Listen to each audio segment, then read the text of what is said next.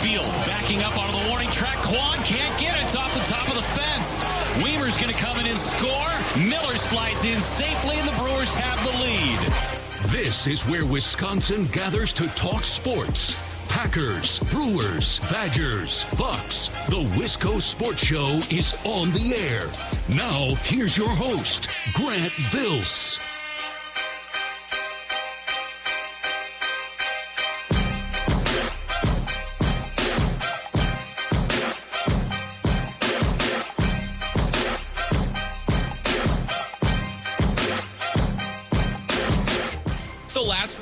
I wasted a lot of time on Twitter and even on TikTok. And I normally don't go on TikTok, but sometimes the content is too good.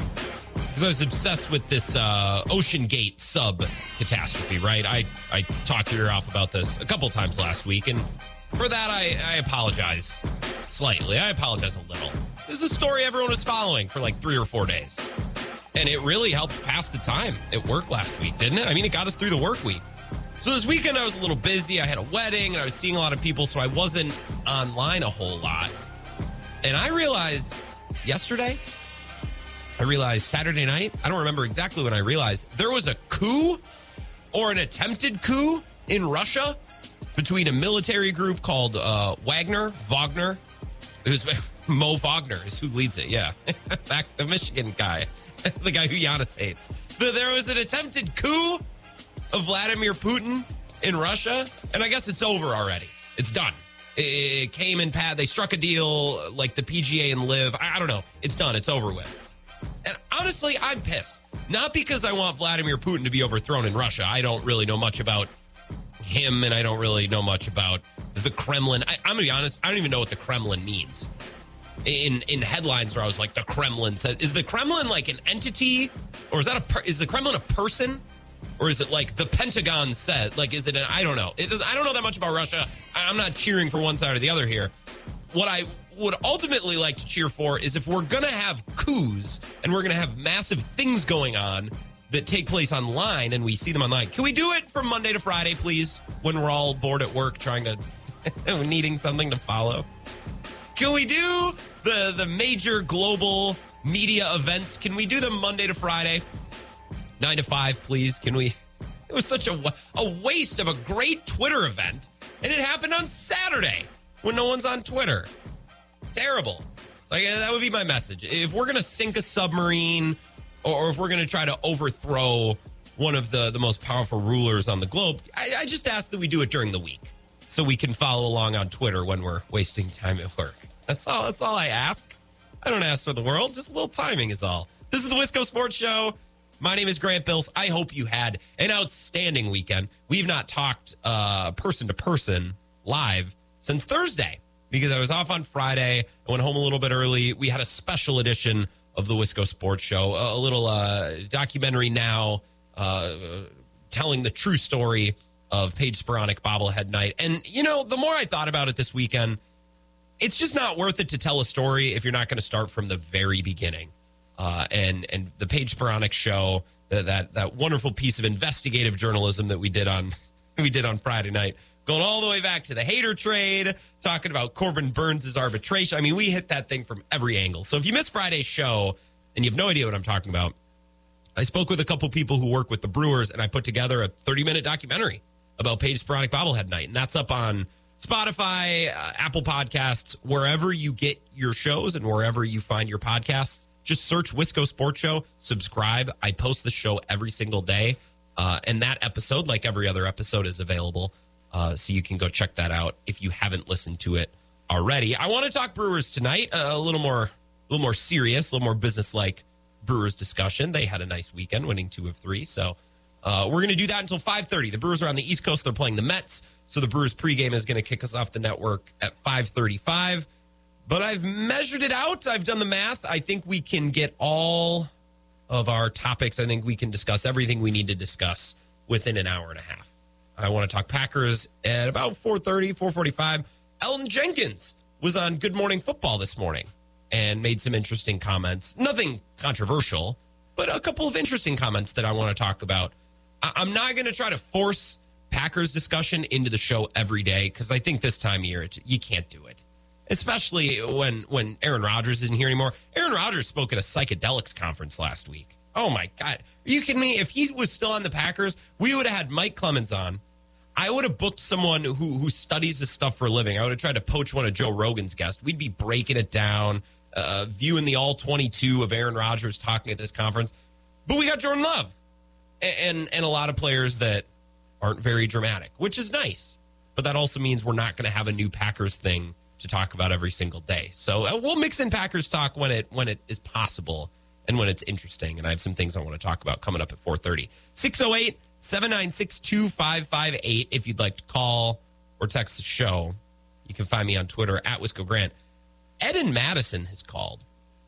And I normally don't take calls during the first segment, but when someone comes in so gung ho, I kind of I kind of feel like I Ed, I, I want to know what you have to say. We're going to start with the Brewers, but first we, we got to talk to Ed. 608 796 2558. What's going on, Ed? Well, bro, I've been trying to get through the last oh six seven days, and Yeah. it just seems like I'm always a day late and a dollar short. So I thought, you know, I'm coming in strong tonight. That a boy. All right, I respect it. I respect it. I'm sorry you couldn't get through. It's too bad. Oh, you, you got some pretty popular peeps that call in, and they got some interesting takes. So I just sometimes like the one that says the team should leave, go to a AAA farm system. Um, last week just really got me rolling, man. I was Pete's, just like, oh my Pete's unique in that he like he's wanting the Brewers to leave. Apparently, like like the the idea Uh-huh. of Brewers relocation has been brought up, and Pete's like, hell yeah. Listen, Milwaukee's more of a No. AAA city, anyways. It's it's a it's an No, odd team no. that Pete owns there. Hell he's kind no. of by himself on that island. That's a hell to the no. Yeah. You know, I kind of look at the Milwaukee Brewers this year. It's kind of a Forrest Gump quote. They're sort of like a box of chocolates. You just never know what you're going to get. You know, mm-hmm. and it's been kind of like that this year. You know how you try out one game and you're going, oh, that just that's just terrible tasting, and then they mm-hmm. come back and you get a really sweet game like yesterday, a double play, throw out double play. How often does that happen Oh. in a Brewers game? Hardly ever. The strikeout, So throw him out, double play to end the inning. One of the best plays in Yeah. sports. I gotta agree with you, man. That's like a momentum changer, if you ask me. And actually, I think this team has shown that they can have that momentum swing, and then they can swing the other way and and strike out a lot. Um, I'm I'm pretty much on the optimistic side. I'm I'm on that ledger that you were creating a couple weeks ago. I'm I'm not out. I'm in. I'm going to be into the final, maybe last month of the season. But really, the All Star break will tell us if we're going to make it or break it. If we're going to sell or we're going to hold our chips and know when to fold them. I'm not ready to fold them. Little Kenny Rogers there. You got to know when to hold them and know when to fold them. Well, and you also So- got to know when to walk away and when to run. I mean, these are all things that are important to know.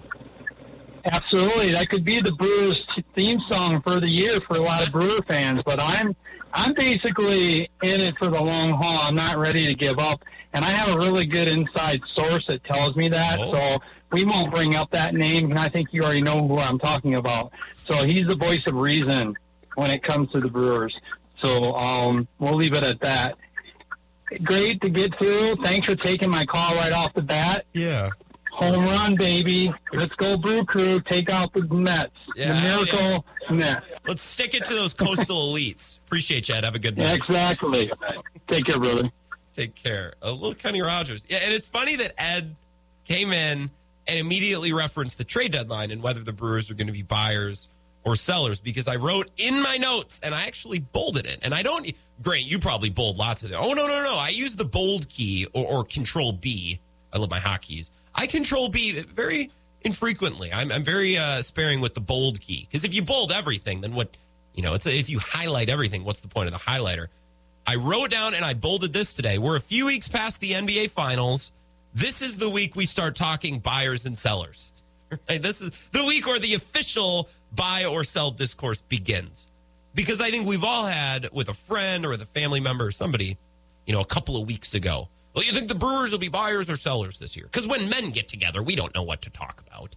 You know what I mean? My, my mom or my girlfriend will ask me all the time, hey, your friend Phil, what does he do?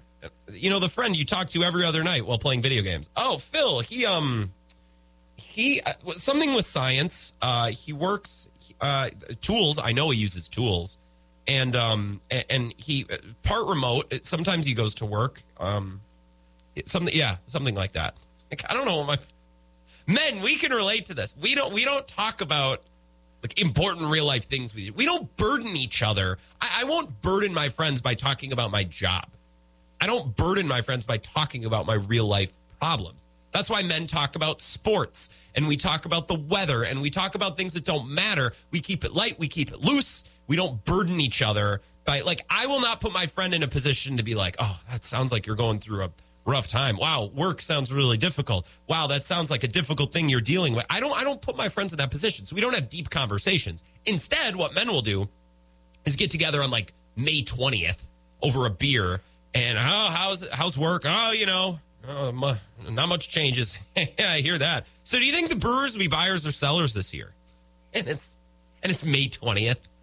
Like we've we've had these conversations kind of in small talk for weeks and weeks and weeks now, but we're actually getting to the point in late June, almost to July, almost to the All Star break. Will the buy or sell discourse actually get specific and it gets meaningful? And I remember a couple of weeks ago, had a really good back and forth on the show with a caller, and I don't remember who the caller was. And they floated the idea of, you know, maybe the Brewers would trade Burnes or trade another veteran because even though the Brewers are winning and they're contending for the division, let's be real, they're going through a little bit of a transition period because this next wave of Bryce Turang, Sal Frelick, Joey Wiemer, Garrett Mitchell, that, that's the next wave. And while the Brewers are trying to contend and trying to win games while those guys are coming up and, and making their bones in the major league, right? Some of these guys aren't going to be here when the Brewers try to contend with with this upcoming version, this next version of the team, right? And I remember saying at the time, there's no way the Brewers will sell a big piece. The right move in 2023, who knows? Fast forward to the trade deadline. It might make sense for the Brewers to sell. They won't do it. There's no way they'll do it. They won't do it because after last year, after the Josh Hader trade, they can't. They will be so gun shy from here on out around the trade deadline. They will be so cautious. The Brewers could be 20 games out of the playoffs. They could be 20 games behind the wild card, 25 games out of the division.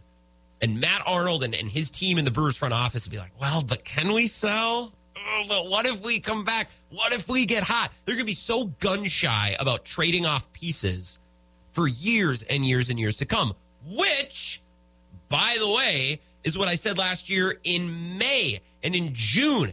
Everybody was bringing up, well, maybe they could trade Hader. This team doesn't look that good. They're going to have to pay Hader. Maybe you should trade him. And I, I screamed. I yelled into the sky. I yelled from the rooftops that a Hader trade would haunt and affect this franchise for years and years and years. It will become a meme. The Hader trade would become a punchline. The Hader trade would become something we never forget and we never look past. And God, I was right. And the funny thing is, I knew I was right at the time. Like I on this show sometimes will say something and I'm be like, I'm not predicting something. I'm spoiling this. I'm telling you what will happen. That was so obvious from day one. And now the Brewers order of operations and the way they proceed about certain things and handle certain parts of their roster, they're always going to be like, remember the Hader trade? Oh, we can't do that again. We might get to a point this season, might, where it actually makes sense for the Brewers to sell certain pieces. The Brewers could be in a weird spot where at the trade deadline, I, I might feel like the right thing is to sell one piece and buy another. Maybe the Brewers should trade a starter oh, and add a reliever. Maybe they should add a bat but trade a pitch. This Brewers trade deadline is going to be very, very, very weird. And and a lot of it is because the division is so poor. There's not an elite team in this division. I would argue there's also not a terrible team in this division. Like, I don't think the Cubs are terrible. I don't think the Pirates are terrible. The Reds obviously aren't terrible. They're exciting and they're playing with a lot of energy. I don't think the Brewers are terrible. The Cardinals are the, the worst team. They're the last place team in the NL Central right now, and that's not a terrible team. It's not that this division is awful and miserable. It's it's that there's no elite team that's going to run away with it. And without an elite front running team, the Brewers in second place or the Pirates in third or the Reds in third place, whoever would be trailing this hypothetical elite team can't say, well, we're nine games out. We're in second place, but we're nine games out, so we might as well sell off a piece. That, no, all of these teams are going to be in striking distance because there's no elite team to run away with the division. And because of that, all of these teams will have a pretty wide open mentality, I think, going into the trade deadline. The Brewers might not decide to be buyers or sellers until the 11th hour. of the day of the trade deadline because the division just eh, they're not going to be counted out. This division won't count anyone out. No one's going to be excluded from contending. Nobody's going to be out of the race because there's no elite team to really set the mark of success. A- And and these GMs, you know, Matt Arnold and, and the other general managers around the NL Central can't look at the standings and see, oh, my team is seven games back. My team is eight games back. They're all within striking distance. I think the Brewers will simply hold. Maybe make some strategic ads, maybe make some strategic sells. But I don't think they're taking a massive leap in one direction or another. And why don't we talk more about that? Let's take a three minute break. Give me a text. Give me a call, 608 796 2558. I'm also on Twitter at Wisco Grant.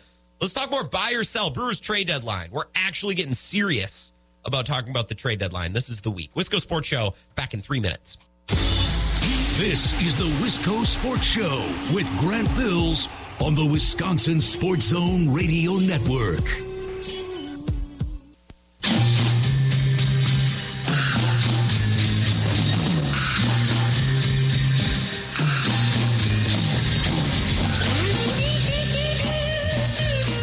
Wisco Sports Show. My name is Grant Bills. Hope you had an awesome weekend. Brewers won two of three.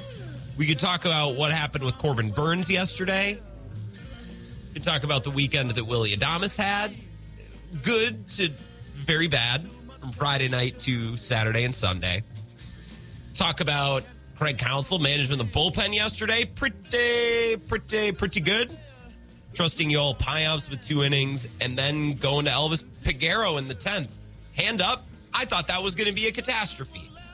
Wouldn't you know, Craig Counsell had confidence in the guy, believed in the guy, brought him in, and against the best hitters in Cleveland's lineup, the Guardians lineup. No longer the uh, the I words, but the Guardians, the G words. Actually, don't. That's the G. That's something else. 608 796 2558.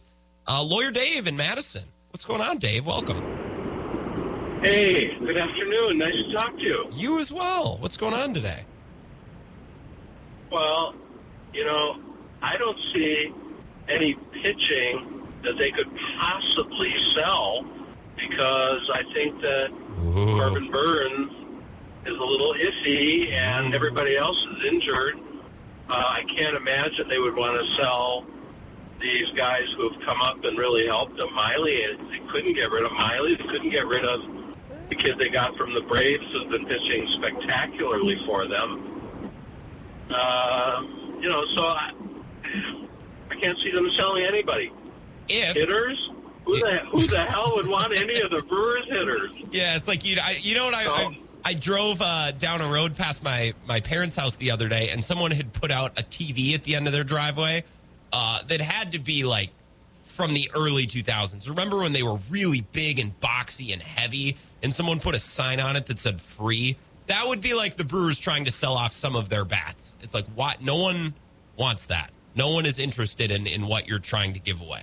With the bats, I agree. Now, I think Dave, I think Wade Miley is a sneaky, interesting candidate to be traded away. I actually think Wade Miley might have some some value, and I think he might he might fall in that perfect place of pitching very well, but doesn't cost too much and isn't a long term commitment. I think and and sell high potential. The Brewers would be selling high based on what they paid for him when they brought him in this offseason. I actually think Wade Miley is a really sneaky, interesting sell candidate if the Brewers wanted to do like a like a soft sell. You know, just give away just a little bit. Pitchforks. We would all need to have pitchforks. Do you think if so? They got rid of Wade Miley. For Wade Oh, Miley, come on. I love Wade He's Miley. He's a friend of the show, but I, I I'm just being realistic here. I, I mean, what are you going to get back in value? You're going to get back potential Mm-hmm. for a guy who all year. What's is it? I think his ERA is under three. Probably. I mean, the, the only thing that's been able to beat him is is injuries, is his age, and the fact that he's you know a little bit injury prone. Look, I'm not saying they should trade Wade, Wade Miley, but look at it this way. Think of it this way, Dave. If I was the GM of another team, or if the Brewers were looking to buy, let's say the Brewers were looking to buy and they needed one more starting pitcher, Wade Miley would be just the type of player that they'd look for, right? Cheap, experienced, one year deal, no long term commitment at the end of the season. Uh, all right, hold, really well. hold your horses. Okay, okay, okay. Hold your horses. Okay. Isn't he their only lefty starter? Well, y- with yeah. Lauer in the minors. Yeah, I mean, it would hurt the Brewers a lot. But I guess if if the Brewers are selling, the idea is that they don't really care about the season anyways, which is why Wade Miley would be the perfect trade cat. I agree, he's really good. They need him, but then again, the Brewers Yeah, needed Josh Hader last year too, and that didn't stop him. They they can't do it after the debacle with Hader last year. They just can't do it. They couldn't trade, I, and this is this is my thought process. They can't trade Burnes after last year. Uh, I- Wade Miley might be a little sneaky. Like I don't know if people would get mad about no, that. Maybe they would. Not going to happen. Not Okay. going to happen. In Okay, in Wonder World, maybe, but no, I don't think so. fair. No, I think that they'll pick up a hitter, maybe a couple of hitters. Remember, the DH is still there. They're gonna they, they'll find a hitter. I was actually surprised to see the numbers so far of the guy who got traded uh, from the Reds to to Denver to Mike, the Mike Colorado. Moustakas? Yeah, he's, he's he was hitting 270. Was he My really? God, 270 on the Brewers. He'd be, Oh yeah. you know, top of the heap. I'm looking at the Be way up lineup tonight. I uh, the Brewers put the lineup out just a couple minutes ago. This is actually maybe the best version of this team. Tellez and Adames just need to do something, Dave. If they get just anything from those guys, this team's pretty darn good. And Yelich has been really good. Yelich, He has. I, you know, Yelich has been worth what they're paying him. Actually, he's he's really led the team. So anyway, I, I think they pick up a couple. I'll say one or two hitters. Uh, I'm a little surprised that they haven't brought Keston Hiura yet, just to give him another chance. I think that could happen any day. I'm wondering if you know any more than I do because I don't know anything about injured guys, injured Brewer hitters, and whether they're making their way back, whether they were minor leaguers or whether they were up. Uh, you know, who was the guy who started at second base, played some shortstop, Bryce really Turang? defensively?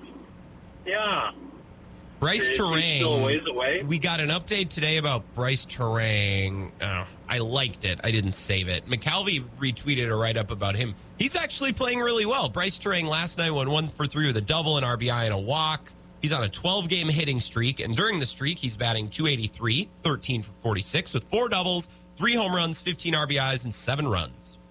So, yeah, playing really well. Well, thanks. You're my you're my personal internet guy. That's great. Thank you. So, I think maybe at some point Anyway, they'll, that- they'll I bring mean- him back up after a little reset. Yeah. Well, I mean that's that's where I see it. The the guy they you know brought up who was injured, who's played some third base, was what was he like? 0 for 18 for a while. You Yeah. know, Not great. I, I mean every, everything they've tried to plug in. Now, just one thing.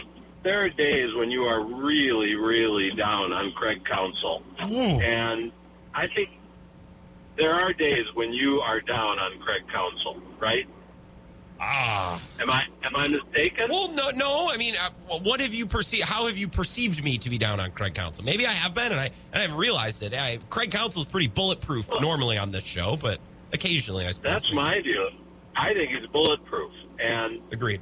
somehow, you know, of course, they lose three to the A's, and you start to say, "What the hell's wrong? Whose fault is it?" What I would love to try to figure out, or I'd love you to figure out, Grant, and I just can't figure it out. Okay. The the poor, poor hitting year after year. It really has been anemic. Is it is it the guys they draft, the guys they trade for? So is it GM stuff? Is it hitting coach stuff? Is it teaching in the minor leagues? What the heck is it that they could be so bad for so long? Well, I think I can give you my answer. It'll be a broad answer. I'll, I'll attack her from a lot of angles, but I think I can give you an answer, David. But I'm going to let you go in the meantime, and I will. Uh, I will answer once you. Let me go. I'm happy to listen to you, and thank you, sir. Yeah, of course. Lawyer David Madison. Thank you. Great friend of the show. Appreciate you. I don't think I'm. I, I think so. You referenced the athletic series against Oakland. I was kind of pissy at Craig Counsell after that series. You're there was like one day. You're right. You got me. Hand up. There's like one day where I was angry at Counsell, and it was the day after they got swept by the Athletics. Because sometimes I think the Counsell's greatest strength, which is thinking two days ahead, thinking three days ahead, keeping guys healthy, keeping guys fresh, keeping guys, you know, available all season long. I think that's his greatest strength, but it can also be his greatest weakness in that there's a certain uh, nonchalantness during that series where where like the team loses night one it's like okay it's a long series. It's a lot baseball you know weird sport. And then they lose the second night. Oh whatever that's baseball it'll happen. And then they got to like the seventh inning of that sunday game and it's like they woke up all of a sudden and realized that they were about to get swept by the worst team in baseball and they started trying and they actually put the bat on the ball the last couple of innings. It was just too little too late. So i, I think there is a little bit there was a texter maybe it was mike in colorado who kind of put me onto this, who said that there's a laissez faire attitude. And, and I think that can stem from Counsell always managing for the next day and the next day and the next day, which is good because you got to keep guys healthy, you got to keep guys fresh. That's a big part of being a baseball manager is kind of being able to schedule and plan in your head to keep guys on, on, a, on a workload and on the correct path. Sometimes that can be a weakness as well. So I, I guess that's what you're referring to, David. And I, I was a little negative. That was like two weeks ago, and that was one day. Uh, even I can get upset with Craig Counsell here and there, but I still think he's just about bulletproof as a manager. Now, the Brewers hitting and why the hitting is a problem. I, I just don't think they have very many good hitters. You know, like like the meat of their order is Rowdy Tellez and Willie Adames. I really like Rowdy Tellez. Rowdy Tellez was not good enough to be an everyday player in Toronto, and the Brewers identified that well, there's, there's some untapped potential here. Let's go get him and give him some opportunity. Okay, great. But it's not like Rowdy Tellez is so great and such a pure hitter that that he, you know, like he wasn't an everyday player in Toronto. And kudos for the Brewers for realizing that maybe there was more to tap into. But it's not like Rowdy Tellez came up through the ranks, number one corner infielder, slugger, great hitter. No, the Brewers kind of identified him as a the way they identify lots of guys. Urias, much of the same. Like he was at third, then they moved him around, I guess. They got Owen Miller playing some third base and Brian Anderson. These aren't all stars.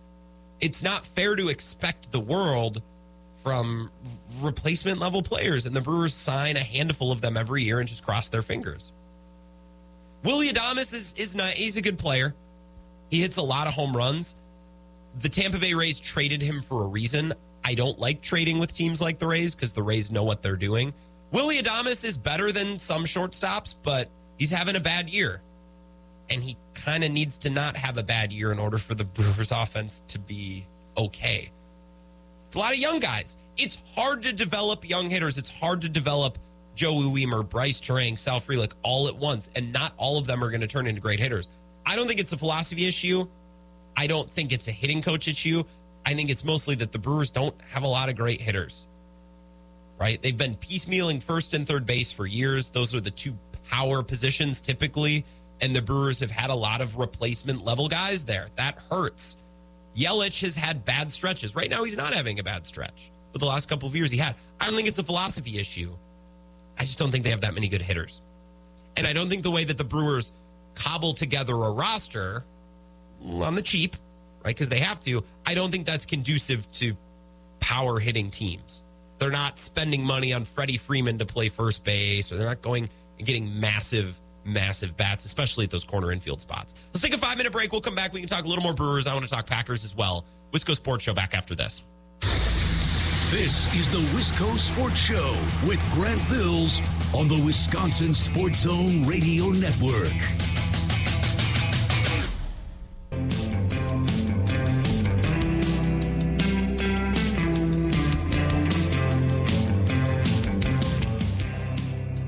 Sports Show. My name is Grant Bills. 608 796 2558. Mike from Chippewa Falls says a lot of other teams are looking for hitters too. Yeah, I might be out on the idea of the Brewers trading for a bat. I know they really need one, but they need so many that simply adding one really isn't going to make that much of a difference. Here is how I would handle the trade deadline. All right, pull up a chair. Grant's going to tell you how the Brewers should handle the trade deadline. Maybe at maybe maybe at a bat if you get a cheap one and it'll improve vibes and it'll and it'll add some energy, right? Okay, at a bat. But I'm not paying a, a hefty price for a bat. If you can get one that's a good little deal, or, or maybe a young guy who's going to be a part of the future, okay, then at a bat. But I'm not paying significant capital prospects.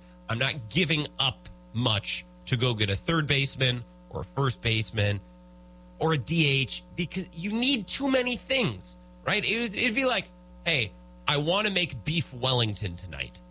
I want to make beef Wellington for dinner.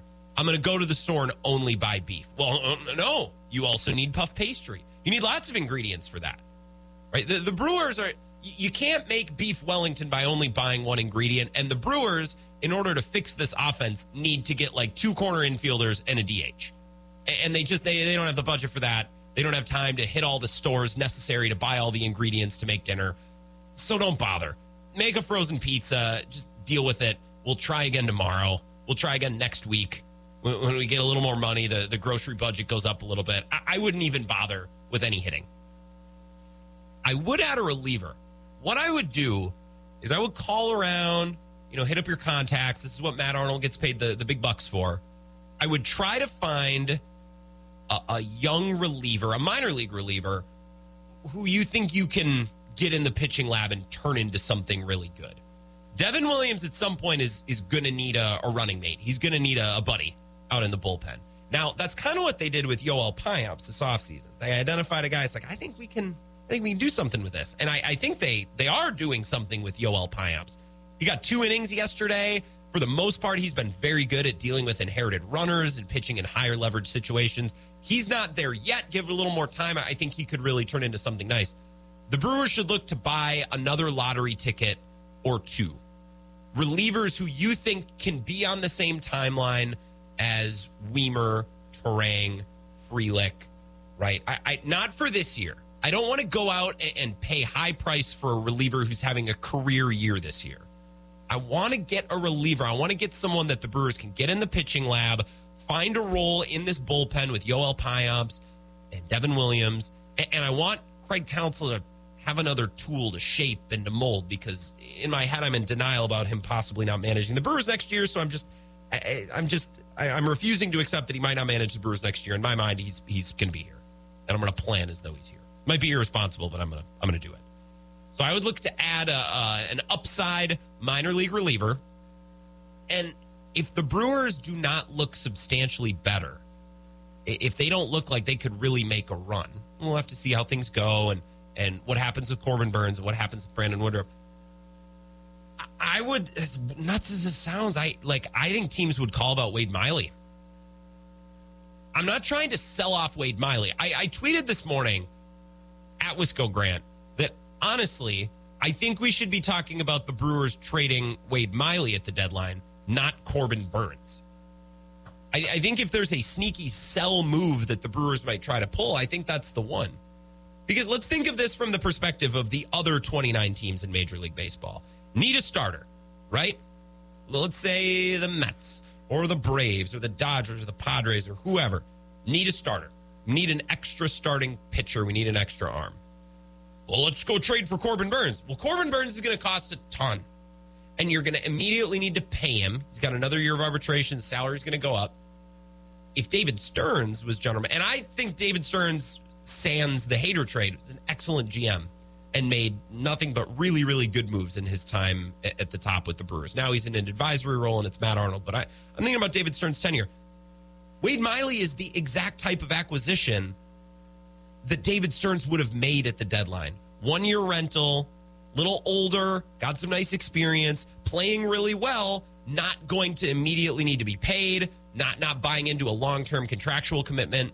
Wade Miley has got to be a super attractive piece. So if the Brewers start to slip a little bit or they're not feeling great, Wade Miley might be the piece to sell. Corbin Burnes, I'm not touching that. I'm not trading Corbin Burnes midseason because of what happened with Josh Hader last year and because it would crush the team and it would kill the vibes and it would make the fans bummed. I would look to deal him in the offseason when hopefully he's pitched a little bit better in the second half or when other teams have had a chance to forget just exactly how poorly he, he pitched. Poorly for Burnes, right? And I thought we were going to get an elite start from Corbin Burnes yesterday. I thought we were going to get one of those good ones.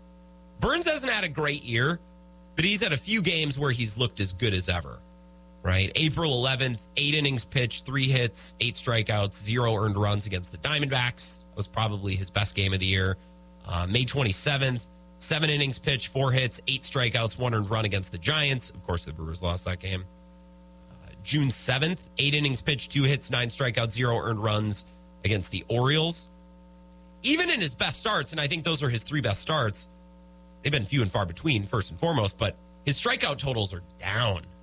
Right? Last year, the year before, when Corbin Burnes would really get going, he'd be striking out 10, 11, 12 batters. This year, it's like eight, nine at the most. Right? Strikeout totals are down. His best starts are fewer and farther between. And in the rest of the starts, the average start, the middle of the road start for Corbin Burnes, it seems like about six innings, three or four runs, two or three walks, three or four strikeouts. Fine. I'd take that from Adrian Houser. I'd take that from Colin Rea, who's pitching tonight. That's not good enough from Corbin Burnes, a player the Brewers are really relying on to deliver them elite pitching. And and, and not go out and win them games by himself, but kind of. like that yesterday's game should not have gone to extra innings. It never should have been tied. You give Corbin Burnes a 4 1 lead, that game should essentially be over. That game should just about be done. And Corbin Burnes came out in the sixth yesterday and, and couldn't find it. And I saw a lot of people complaining about pitch sequencing. I'm not educated enough on the actual mechanics of the sport of baseball. I never played, I never coached. So I'm not going to sit here and say, well, the sequencing is the issue. I, I don't really know what the issue is, but on pitch selection, like yesterday, and I was watching with my dad, Levering and Rottino, who was in the booth, they kept mentioning, oh, Corbin Burnes lost his curveball. His curveball looked really good for the first five innings. He was dropping it low. Guys were chasing. It was his curveball was great. And then in the sixth inning, he lost his command of the curveball. And he kept throwing the curveball. Like he walked a couple of guys, was spiking it way in front of home plate. Uh, a guy went from first to third on a wild pitch. Like it was, it was bad. Because my question, baseball casual here, uh, Corbin, you're best known for having four or five pitches that you can throw. If you can't locate the curveball, how about we simply throw the other? How about we throw the other pitches, Corbin? how about how about we just not throw the curveball? It's one thing if Freddie Peralta can't command his fastball. It's like, well, we're just kind of boned because Freddie Peralta, his fastball is is a moving fastball. That's his bread and butter. Freddie fastball, right? That's his nickname. Corbin Burnes has a cutter. He's got a split finger fastball. He's got a curveball. He's got a changeup. He can throw all these different pitches. That's why Corbin Burnes was this big, highly touted prospect when he came up in 2018. It's like, this guy's got all the tools in the toolbox. And yet, he seems to like stubbornly use the tool that is working worst when games go sideways.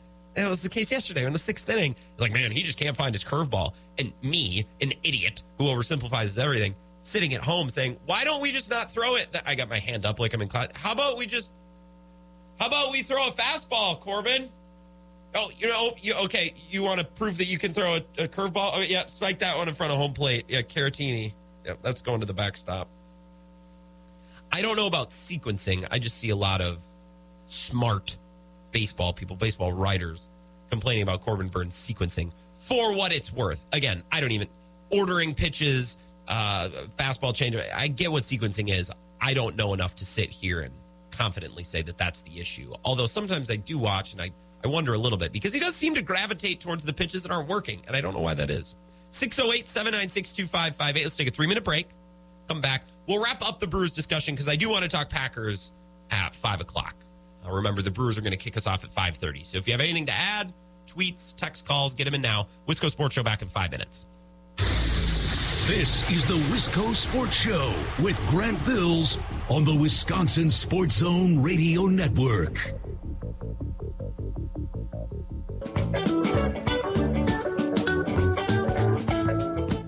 Wisco Sports Show.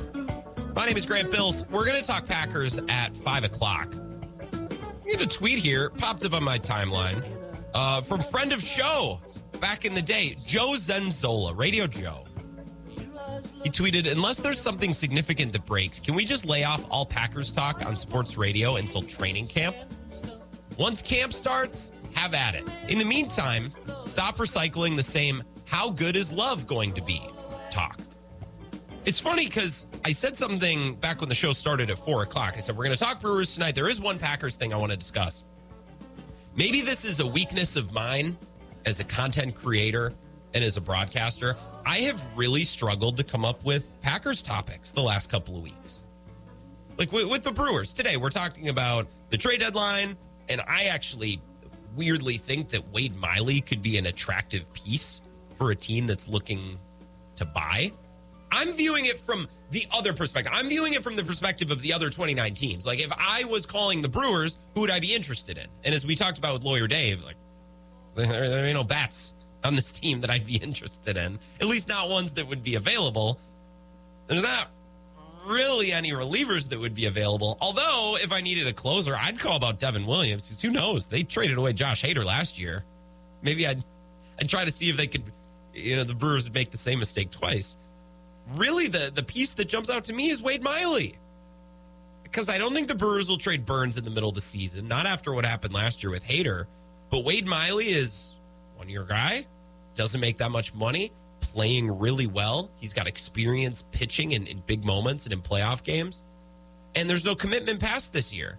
And that might be really appealing to other teams. I was thinking this morning, like, man, I, I wonder if anybody will call about Wade Miley. Very interested. Now, if the Brewers are buying, I think they should buy young relievers, lottery tickets, in, in hopes of finding another elite guy to go with Devin Williams for the next couple of years. Because I don't know. Look, I don't think the Brewers are going anywhere this year. They might be able to make the playoffs, but I, think there's a big difference, and we've seen this a big difference between making the playoffs in the first round and going all the way. I don't think the Brewers should actively make themselves worse because of that. I just don't know if they should really try that hard at, at making themselves better. Like I said, if I was making uh, if I was making prime rib and, and shrimp, if I was making surf and turf for dinner, I'd have to go to the store, get lots of ingredients. The Brewers need lots of ingredients to fix their team. It's not like they can just go to the store and buy one thing. That's not really going to move the needle much. So we've been talking about Brewers trade deadline, what they may or may not do. We've been talking about Wade Miley, like I said. We've been talking about Corbin Burnes. I have no problem talking Brewers right now. I'm really enjoying talking Brewers, especially because they won yesterday. Vibes might be a little bit different if, if they would have lost yesterday in extra innings in Cleveland. I am struggling to come up with Packers topics. They're not they're not coming to me easily. I, I really had to work hard. And I remember Tony in Texas calling in, this might have been two or three weeks ago, and said, Yeah, this Packers team is boring. This is going to be a boring Packers team. I said, mm, I don't think this is a boring Packers team. I think this is a boring offseason. In that, for the first time in three or four years, we don't have any quarterback drama. We don't have a darkness retreat or ayahuasca in the jungle or Joe Rogan or Aubrey Marcus or Rodgers coming back to training camp being upset about it's about the people. You know, this front office needs to treat veterans better. Damn it, why'd you trade Jake Kumerow? Right? It's been story after story after story the last couple of years. And now we're experiencing a normal offseason. You know, a normal offseason is supposed to be a little boring. That's not a bad thing. I think when we get to week one, oh my God, this Packers team is going to be so interesting because we'll be able to obviously watch Jordan Love play and talk about that. Quay Walker, Devonte Wyatt, are those guys going to be elite? Because two first round picks last year. That, that's what's left from Davante Adams. Those guys need to be good. What about Lukas Van Ness? Some young weapons who I want to talk about after our five o'clock break and after our sports update from Zach Heilprin. I want to talk about Jayden Reed and Luke Musgrave. I think that's very exciting. We of course can put the feet to Joe Barry's fire, uh, or put our put our feet to. I said that backwards. Put our feet all over Joe Barry. Big foot. He comes from a similar coaching style of Rex Ryan, so he's he's big into feet. Uh, he likes feet. No, put the fire to Joe Barry's feet, and we can talk about whether or not he should be relieved of his duty. We've been talking about that just about every week for the last couple of years. No, we will not be putting our feet on Joe Barry. No thanks. but I think when the season rolls around, to, to kind of summarize what I've been rambling about, I think this Packers team is going to be really interesting. They're not right now, and I just, I, I just, I, I, I can't force Packers topics. Now, a couple months ago, when Ben Kenny and I were filling in for the big unit, it's like, hey, who's under more pressure this year? Matt LaFleur, Jordan Love, Joe Barry. But break it down. Talk, talk, talk, talk. I mean, yeah, we're getting to the point where it's been a couple of months, and there's just not much to say. We're in a holding pattern. We're in wait and see mode about what's going to happen with Jordan Love once he actually starts playing football. Colin Cowherd did a segment today, and I saw others who retweeted it. And I like Colin Cowherd, but he was talking about how Jordan Love sat on the bench for three years. I never heard anything about him. Nobody ever said, "Oh, this guy's good." Nobody ever sang his praises. Patrick Mahomes sat for one year. The Chiefs could hardly wait to get him in there. Right, so we're already casting judgment and and and, and definitive thoughts on Jordan Love. Let's just can we see him play one game? And if he stinks, I will be the first to say it. But we really can't say anything definitively until he plays. And we can only do the same conversation in song and dance so many times. Like I, I'm just a little sick of the forced Packers talk, the same talking points every single day. Now, something new that I want to talk about coming up next. Elgton Jenkins was on Good Morning Football this morning and made an interesting comment about some of the Packers rookies. So I do want to talk about that. We can keep talking about the Brewers as well. Give me a call, give me a text. 608 796 2558 if you want to join the show. We're not moving off of the Brewers completely. I just want to work in some Packers talking points. Remember, Brewers Mets tonight at 610. So the Brewers pregame is going to start at 535. So we have a half hour less. We got to get in all our talk within the next half hour. Get an update from Zach Heilprin, Wisco Sports Show, hour number two, coming up in two minutes.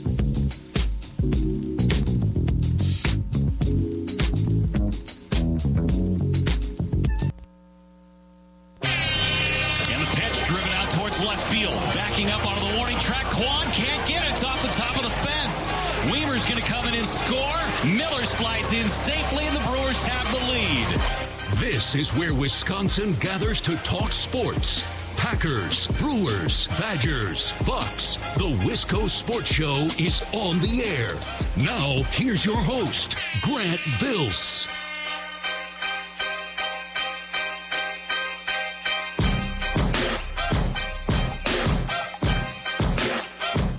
I said we're going to talk Packers, and we are in a sec. I just want to complain about something, if I may, real quickly.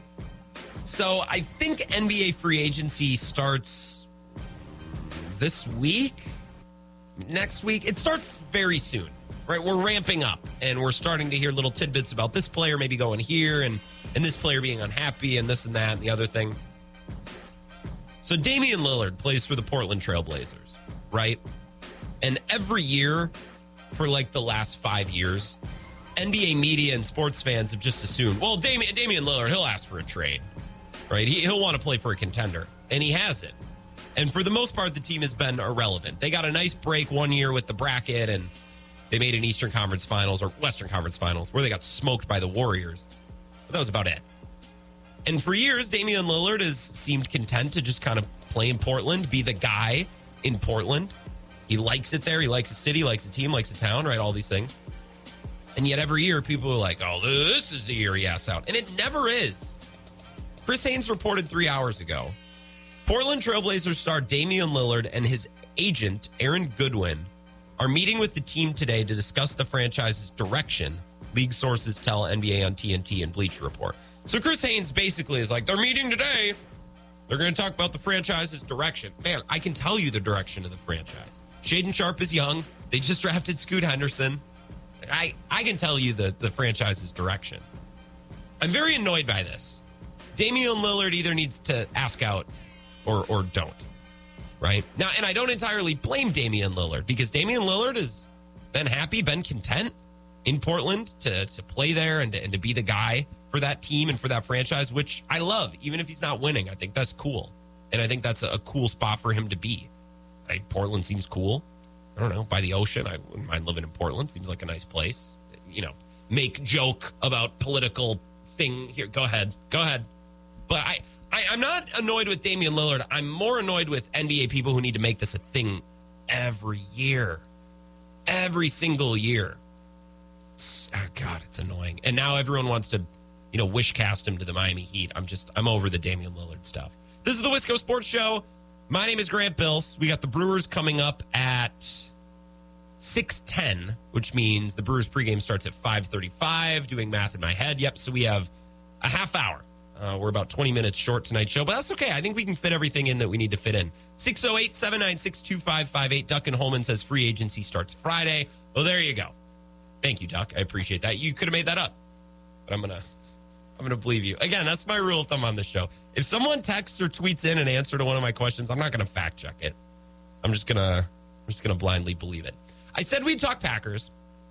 And I want to talk Packers because I got into work today and I opened up Twitter and I'm seeing Elgton Jenkins quotes, you know, articles at NFL.com and tweets at Dairyland Express and Packers Wire, which is you know Zach Kruse's thing, and I'm like, what the, the heck?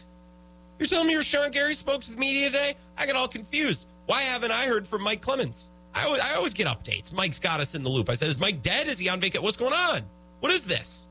And I investigated. I looked into it. Elgton Jenkins was on Good Morning Football this morning, uh, which even if I would have known about, I couldn't watched because my cable package doesn't include NFL Network. I was like, no bother. I bet it's on YouTube. And even if the actual NFL Network, even if the actual Good Morning Football YouTube account didn't post it, someone bootlegged it. I will find this audio from Elgton Jenkins speaking with the hosts on Good Morning Football. And I guess Kay Adams isn't there anymore. I saw Tom Pelissero and uh, Sarah Walsh, who I best know for uh, Ryen Russillo buying her clothes when she worked at ESPN, which is something they joke about when they do podcasts together. I personally think it's kind of weird, but I guess that was that was their thing. Who hasn't bought a female coworker a, a nice Lululemon sweater? I mean, we've all been there, right? Anyways, uh, anyway, moving on. So I opened YouTube to find the clip of Good Morning Football and immediately got distracted because my homepage on YouTube showed me a 10 minute video from CBS News about David Pogue uh, on the Ocean Gate sub. It was all this footage from when he was there last summer and all this audio. I'm like, well, naturally, I'm going to watch this. Uh, so I started the video. I got about 60 seconds into this 10 minute video before realizing, uh uh-uh, I'm not going to watch this without eating my lunch. So I'm going to go microwave my lunch. So that, you know, took a couple minutes, brought my food back, watched it, paused it because I texted my girlfriend to tell her that David Pogue sounds just like her dad, is actually uncanny. So I paused the video again. I Googled David Pogue's birthplace because I, I think I have a really good ear for dialects and accents. I think I can pick it out. So I was like, oh, I bet they're from the same place. Not even close. One's from Ohio, the other one's from California. So dead end there. Anyways, played the video, got to the end. About 45 minutes later, this turned into a whole thing. About 45 minutes later, I listened to the Elgton Jenkins interview and I saved a couple of cuts. This one was the most interesting one to me. He was asked about the young players, the rookies, Lukas Van Ness, Luke Musgrave, Jayden Reed. What has stood out to you, Elgton Jenkins, Packers offensive lineman, so far about the Packers 2023 rookie class? Man, I was looking at Luke Musgrave and Jayden Reed a lot. You know, our, our weapons, um, man, they got some serious speed. Um, Jayden and Luke just being able to see them out there, you know, running and getting vertical up the field, running routes and stuff like that, man, it, it really put a smile on my face. I'm ready to see what what's in store for those guys. I feel like the future is bright for those guys. Um, also, Kraft. Um, I feel like our, our, rookies did come in. They came in working next effort, but Luke Musgrave and Jayden Reed, I got a lot of high expectations for those guys in year one for sure. So, I, I heard this and I I get very upset about. I get very upset. I got very upset last year watching Christian Watson, and it's a good upset. Don't get me wrong, but I, I, just hope that something clicked in the Packers front office last year. I hope they realized that when you invest a premium pick, first, second, third round, in a premium player on offense with premium treats, tra- treats, traits is what I meant to say. Those players can just create plays where those plays wouldn't otherwise exist. I love last year Packers fans and Packers people just beside themselves at what Christian Watson could do with a simple crossing route. It's like, huh, interesting what is possible when you draft a wide receiver in the first or the second round. Someone with elite traits, someone with first, second round traits, speed, size. Like wow, the the play against the Eagles is the perfect example, right? Christian Watson caught a simple, shallow crosser. That's it. He was only what five, six, seven, eight yards down the field but because he's not Allen Lazard, he was perfectly capable of taking that ball and running after the catch. He took it all the way to the end zone because he's so fast, and you can only get speed like that with premium draft picks. And before Christian Watson, like who was the last Packer who could do that? I remember Jordy most for that, who would catch the ball in stride and then just go. He was sneaky fast, that Jordy. That deceptively quick. Davante Adams was never that guy. He was elusive. He was very good at changing direction and taking the most efficient route to get from point A to point B. He didn't have that unbelievable speed Christian Watson had, Jordy Nelson had, to just be able to take a simple shallow crosser, easy to protect, easy to execute, and then turning it into something big. And now Elgton Jenkins is like, holy smokes, it turns out when you get guys that are faster than Allen Lazard, some fun things can happen on offense. Yeah, no kidding You're playing a converted tight end who is on the Jacksonville Jaguars practice squad as your wide receiver one. Not a lot of upside there.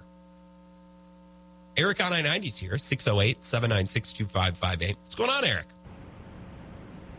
How you doing, Grant? How was your weekend? It was great. Got to see some friends, danced my uh, my behind off at a wedding. Um, Eric, what what do you think of dress code at a wedding? Because I, I was underwhelmed by some folks. I don't want to put anyone on blast, but cargo shorts and, and Sperry's and boat shoes at a wedding. Let's let's just be a little better, I guess. I don't know. Let's tuck the shirt in.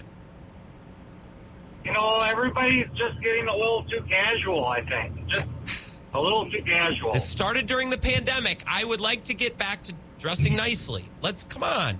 We're celebrating a loved one, a friend, uh, one of the biggest days of their life. Can you button your shirt up? Right? Can you like? Can you wear a belt? I don't know. That's what I right, about the wedding. Right. I think I think you're 100 percent right on that, Grant. Let's start to shape up out there Thank a little you. bit.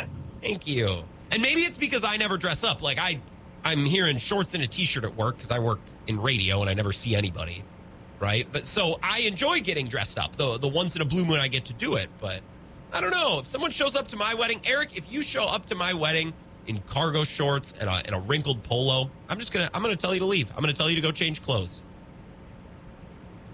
Well, Grant, if I ever get invited to your wedding, I will show up and I will be dressed up. I want I will be. I want a table. Promise. I want a table of callers, uh, and and I want on the invite. I don't want it to say Eric last name. I want to say Eric on I ninety, and I'm going to seat you next to other callers. I think it would be good for content.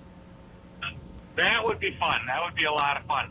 So I do have to, I do want to give out a big thank you to uh, everybody who went to the rummage sale. Yeah, I and uh, we actually had one person there that asked if Eric on I ninety was there, and I, I wasn't, of course. Oh, And uh, but he gave a big donation. So whoever's whoever did that uh, is out there listening. Thank you very very much. wow. So the sale was a big success. You obviously raised some money. That's pretty cool. Yep, we did, we did. And uh, I was so everybody's like standing there, and they said some guy come in and says it's Eric on I ninety here. Wow. and they they knew they know who I am, and it was it was kind of funny. Um, but I can't be in things like that because I'm a international caller of mystery, yeah, and I can't let my identity be given out. I suppose. You know, Yeah. I respect. so that was really cool. Um, yeah, you know the content. You know, you got this guy, this jackwagon, who uh, you know who complained about your content. Um, you know, you're one of the fortunate ones, Grant, because you can talk baseball. Mhm. There's very few sports radio people that can talk baseball. So you're very fortunate in that, and so are the listeners. Even though I'm not into baseball, it's still refreshing to hear about. I was I was gonna say, Right. Eric, you don't even like baseball. What are you saying? No, you're lucky because it's the only thing. going- Listen, you're content starved now, aren't you? Right? A little bit. yeah, it's it's, it's a bad time. It's a bad time of the year. It is, and and sometimes during this time of year, you you can have fun. You can talk about random things, and, and you're not beholden to talking about certain teams and certain players. So it's it's good and bad, but yeah, it's it's a slow week. There's not a lot going on. So, you know, I'm going to start to think about my fantasy football team now. um, I'm going to I'm going to dominate the dojo on this this year. I used to win these things left and right. Really? So I'm going to get out my research book, and then maybe I'll maybe on one of my calls I'll ask you what you think of these players Okay. because you know a lot about these players. And I'm not just going to ask about Packers and Vikings. That's the worst thing you can do in fantasy football is pick players off your favorite team. It really is. Yeah. Too emotionally It's a bad invested. move, right? Yeah.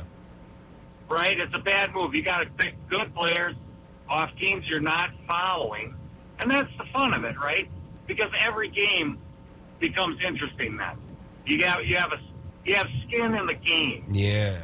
Yeah. Yeah. Yeah. I like that. So, so if you will, if you'll if you'll humor me in that, I'll come up with some names off some teams, and then you can say whether you think that's a good or bad player to pick up on your fantasy. I'm far from coming a. soon. I haven't won a fantasy football league since I think 2017. It was the year that Le'Veon Bell was really good down the stretch. So that shows you how long it's been. Although I did get second place in 2020, it was BS. And I made a fool of myself in the group chat of this league. If you'll hear, I'll tell you about it. I mean, we there's not that much going on, like you said. This is a story. You can tell me if I was out of line. I was invited to be in a league with my roommates at the time. So I, I knew the two roommates in the league. I didn't know anyone else. Eric, I dominated this league. I was so far and away the best player in this. It wasn't even close. I was in a class of my own all year long. I stomped through the playoffs, stomped through the playoffs. But the commissioner of this league set it up to be a 17 week season. So the championship game was week 17. It was the last week of the year, and everyone was resting. So I had Travis Kelce, Tyreek Hill, DK. Half of my team didn't play, and I got angry. And I and I got in the group. It was on the NFL app, and I got in the chat, and I'm like, "You guys, this is a joke. This is an." And I was I was a sore loser, but I don't think I was in the wrong. I should have won. I should have won the league. I got second place money, which is close to nothing. I, I should have been more mean in my message that I sent. That commissioner, I, I hope that commissioner has never been allowed to commission a league ever again. So what should he have done? He should have ended on week 16 then? Or? Yeah, yeah. You got to wrap it up early. And I, look, I've been a commissioner, and and sometimes it's on the team owners to to check the rules and make sure everything's great. Because you know, even commissioner of a fantasy football league, you got a job and you got other responsibilities to handle. It's not it's not your full time thing to be the commissioner of the league, but it's just it's just terrible. You got to wrap that up the second to last week before everyone starts getting rested before the playoffs. Terrible. Yeah, I would feel cheated out of that, but you know that's kind of the way the old ball bounces. You know. Well, and sometimes fantasy you know, it teach you life lessons. Right, and you're right about the Packers and how there's no news. Welcome to the party, everybody. This is how it is. this is how it is. you don't even care. this is how it is. You don't even care. You don't got some quarterback who's got all kinds of problems, and you guys are going to be a big benefactor of that in this little month of silence that you're getting, where you don't have to listen to somebody carry on about how he doesn't like the way players are being treated doesn't like the fact that he doesn't have all his favorite players playing with him. All that crying and whining. You ain't got none of that to put up with. I think um I think you are correct in that the Packers fans have now joined uh, the rest of NFL fandom and that you don't just have a lot to talk about this time of year. Eric, before I let you go, one last thing. Uh, you're a Vikings fan. I see a headline here. Taylor Swift yep. played in Minneapolis t- two nights at US Bank yep. Stadium. I see a headline at Sports Illustrated. Some Vikings fans irked by claims Taylor Swift's U.S. Bank Stadium concerts were louder. So were Swifties louder than than Vikings fans this last weekend? Who's to say? It's just the reports I'm reading. I got, I got no idea, but I have heard that that uh, U.S. Bank Stadium is not a great place for a concert. Really? That's just what I've heard. Well, well, I just heard that it's not it's not conducive to good sound. Well, here's That's the thing. Just what I you got to compare U.S. Bank Stadium to other stadiums that big because no huge stadium that big is going to sound. It's too big. You know what I mean? So you got to compare right. U.S. Well, Bank to Soldier Field, and uh, like I bet it stacks up really well against other venues of that size. But if you're going to like the Sylvee in Madison or, or small, those things are made for live music. Obviously, the sound's going to be much better at those smaller places. Right. So I think outdoor stadiums are better for the sound too, because it Yeah. doesn't bounce back on you. It passes through you like it's supposed to, and moves on into the outer stratosphere, and with all of that goodness right in it. See, that's that's what's happening in an outdoor theater. It's I like- passing through you. And it's better to be out under the sky. I like the fresh air. Like if you see Buffett or Dave Matthews or like other, you should be Right. outside. I'm with you, Eric. Well, I, I'm keeping you, Eric. I'm, I've kept you too long. You have things to do. You, you get out of here. We'll talk soon. Yeah, talk to you later, bud. Eric on I 90. Sorry, I just had a lot to discuss with Eric. By the way, I'm looking at the Star Tribune because I, I, I Googled Taylor Swift Minneapolis. And one headline from Sports Illustrated said some Vikings fans irked by claims Taylor Swift's U.S. Bank Stadium concerts were louder. Which, by the way, if I was a jaded old head of a sports broadcaster, I would read this headline and go, "Well, that's just what you come to expect from Sports Illustrated. They got a bunch of TikTokers and and content creators running that thing now. Sports journalism barely still lives at Sports Illustrated." But I'm not an old head, so I won't say that. Uh, here's a headline from the Star Tribune. Yes, Taylor Swift shimmered in Minneapolis. You were even better, Swifties. Pretty self congratulatory there, Twin Cities. Uh, that's a ballsy article to write. Eh, Taylor Swift is good, but I'd say we did even better as a, as a city and as a fan base. Okay.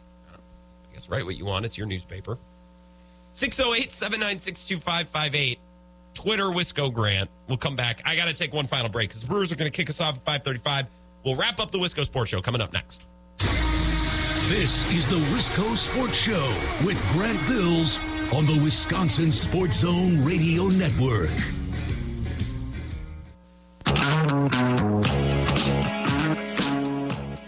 Wisco Sports Show. My name is Grant Bills. Got about 10 minutes left of the show, nine, 10 minutes.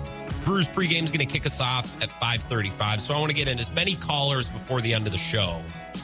Uh, Schmidt in St. Paul. Schmidt in Minneapolis. He gets mad when I get him confused. St. Paul Schmidt, I was right. Uh, put in a tweet to somebody he knows that was in this fantasy league. I got very aggressive. I got boned out of the first place because the commissioner he didn't do his job. The commissioner did not do his job, and he made the league go into the final week of the season. And my team was so good because I drafted guys on contending teams. So last week I get slaughtered because all my guys were resting. That was in 2020. I'm still mad about it. Tony's in Texas, 608 796 2558. What's up, Tony? Hey, Grant. Well, I'm going to a Texas Ranger game with a beautiful woman right now, having a, having a few drinks. You hear laughing in the background. Yeah, I, I, But I, I decided to call your show because you're my guy, Grant. And, you know, I don't like the way you were talking to me today about that John Collins trade. Okay, The Bucks got to get in on that trade, my man. Come on. So- John Collins is the stud. so you tweeted after John Collins was traded. You tweeted Right. the but. What did you tweet? The Bucks need to find a way to make that move. Jon Horst needs to figure it out. That's I not don't give an ass about the cap. Make it happen. okay. Well, that but that's not how life works. Like I would love to go buy a six hundred thousand dollar home. Oh, the down payment? I don't know. Figure it out. That's not. That's not possible. Yeah, you don't. You do what you got to do. You take out, you know, get some credit, extend yourself out. I don't care. That's the kind of guy they need, man. They need a guy like that. Collins? Need some depth. I, I, I know. I'm, I'm talking out of like the uh, fantasy basketball or whatever, but they've got to do something else. They got to upgrade this roster. They got to do something. They, they're falling behind, Grant. I don't want to see the Bucks fall behind. They can't waste Giannis's prime. This is it right now, my man. This is it. I just, I, I, I just, you, you, I get what you're saying. It's impossible though. Like they can't absorb all that money. The Well, the John, it was a ask you this. salary dump move. They just, that's a massive contract. Basically, Atlanta gave him away to get off the money. They got, I, what, right. Rudy like Gay Bradley back? Beal. Like Bradley Beal. Yeah. So are we wasting Corbin Burnes or are we wasting Giannis? Because Corbin Burnes, to me, I don't know. I, I you know I don't like the phrase mental midget, but it, what- what's up with Corbin Burnes? Everyone wants to I- make this about got- arbitration. I don't think it's connected to arbitration at all. I just think hitters have made some adjustments, and now Corbin Burnes has got to adjust to those adjustments. Well, Corbin's got to get it together if he wants to get a good contract, and he will anyways. But I was uh, listening to our friend Bart Winkler's show, and, and the Mets with their huge payroll are like what eight or nine games under 500. So that does make me happy. I like I like to see our, our little Milwaukee Brewers and uh, making a run for it while these big market teams struggle. Well, now there's So- there's buzz. They think they're going to get Craig Counsell next year. Mets fans do. And they're probably and yeah, I could see that. Money talks, right? Yeah. If Craig Counsell did that, I would be really bummed. You love Craig. I you do. would marry Craig. It's five months. You Well, love Craig. and don't get me wrong. You if- love Counsell. if Craig You love that Counsell guy. went to the Mets and and made millions and millions of dollars to support his wife and his family, I mean, I'd be happy for him. But uh, come on, he's not going without. He's living up in White Folks Bay, Whitefish Bay, and and he's making good money. Oh, whoa, Keep him whoa, here in town. Yeah, I'm with you. Hey, Grant, we didn't get to my top five announcers, number two and one. I'm going to give you number two right now for Wisconsin-based announcers. Let's do it. I know you're up against it. Okay, your Green Bay Packer play-by-play guy, Wayne Larrivee. Anyone with a catchphrase that is like that is your dagger. Hey, th- that that's good. That's awesome. Wayne's been there through the Rodgers era. Saw the end of the Favre era. Wayne Larrivee. We talked about Jim Irwin, who I was a huge fan of. Jim Irwin. Wayne Larrivee takes the cake. Dude's a professional. He's got to deal with Larry McCarren talking over him. Uh, Larrivee's done the Big That Ten true. Network. He's He done does talk over him. football. Yeah, Li- I, Wayne Larrivee, you're on a drive up north. Give me Larrivee all day, baby. That guy, could, that guy is a hell of an announcer. Wayne Larrivee, number two. He is really good, and he does have to push through his home, not his home run calls, his touchdown calls with Larry just yelling in the background, which is funny, but that that can't make it easy on the play-by-play guy. No, not at all. You got to keep focused. And how many times have you heard Larrivee's announcing a touchdown, a big Rodgers touchdown, on like an NFL network or just a, a national broadcast? Larrivee's so good. Number two, let's let's rehash the top five right now because it's been a couple of days. Grant, Yeah, Lisa Byington, number five. Number four, uh, Matt LePay. We go with Matt LePay, number f- number four. Yep, yep, yep. And, and number three, we went with our, oh no, we went number four, Brian Anderson. Number three, Matt LePay. Number two, Wayne Larrivee. And number one's a goodie but an oldie. I don't think he's lost much, but we'll get to that tomorrow. Grant, have a great night. Go Rangers. Go Brewers. Let's let's go. I uh, I'm not gonna lie, and have an awesome night, Tony. I appreciate you. When you said Rangers, I don't know why, but in my head, I thought hockey originally. And uh, as you're wrapping up, and you said, "Let's go Rangers," I was like, "Tony, isn't hockey season?" Oh yeah, Texas Rangers, baseball, New York Rangers, hockey. Rangers hockey came to mind first. I'm being dragged on Twitter by St. Paul Schmidt and Billy in Minneapolis, who was in this fantasy league with me. I tweeted that was horse manure. I won that league going away. And downtown Billy says, I don't agree with the structure either, but it was well stated upon the draft. Buffoon. I don't remember. What did he do? Give a press conference? Did the commissioner give a press conference? Hey guys, uh, just so you know, I want to be uh, very clear up front. Uh, I'm going to do a poor job as commissioner and let this regular season go through week 17.